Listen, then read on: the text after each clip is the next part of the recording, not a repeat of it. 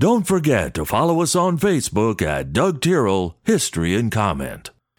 Hello, friends. I'm Doug Tyrrell. This is History and Comment for Wednesday, November 30th, 2022. November is nearly in the can. In 1803, there's a major land flip going on between Spain, France, and the U.S. It was the Mississippi River drainage to the west. The drainage to the east was already part of the United States. Today we know it as the Louisiana Purchase. The idea of land parcels being defined by rivers is fairly easy to determine, but it was a common practice to use the drainage area. That runs along ridgetops and is not easy to define. The demarcation is easy, but determining if it is a part of a specific basin is another.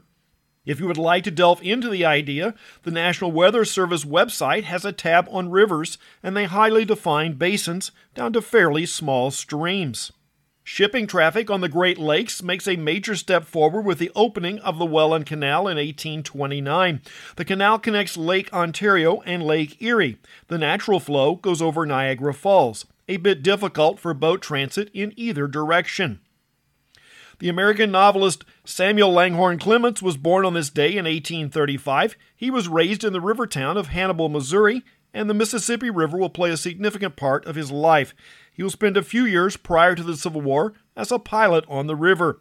It was from his days there that he took the pen name Mark Twain. British Prime Minister Winston Churchill was born on this day in 1874. He will be known for leading England through the dark days of World War II.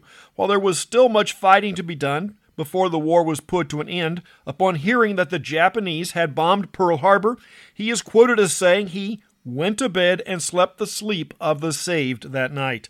Other reports claimed he entered the cabinet meeting the next day with a smile and a celebratory mood, proclaiming the war is over. On America's entrance into the war, he said, The United States, united as never before, have drawn the sword of freedom and cast away the scabbard.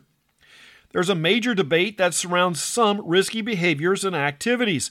I often remark the debate is centered around two laws of nature that are nearly universal the maternal concern for the preservation of the species, which is directly opposed to the paternal concern for the entertainment of the species. This is also related to the fact that risky behavior gene is located on the Y chromosome, or at the very least, highly modified by it.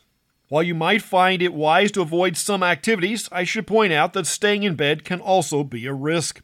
A woman in Sylacauga, Alabama, is taking an afternoon nap in 1954 when a grapefruit sized meteorite fragment crashes through her roof and strikes her.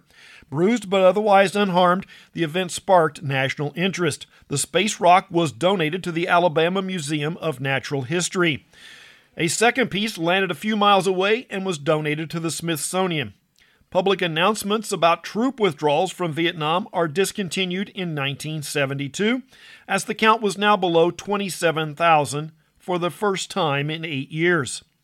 Michael Jackson's Thriller album is released in 1982. It will go on to become the best selling record album in history. Operation Desert Storm, the war to liberate Kuwait from the Iraqi invasion, officially ends in 1995. Spotify is in the news this morning with their year end stats known as Spotify Wrapped.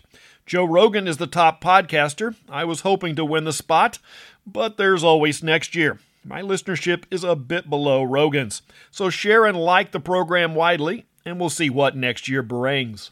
That's history and comment for the 30th day of November. I'm Doug Tyrrell. Now go do something worth remembering.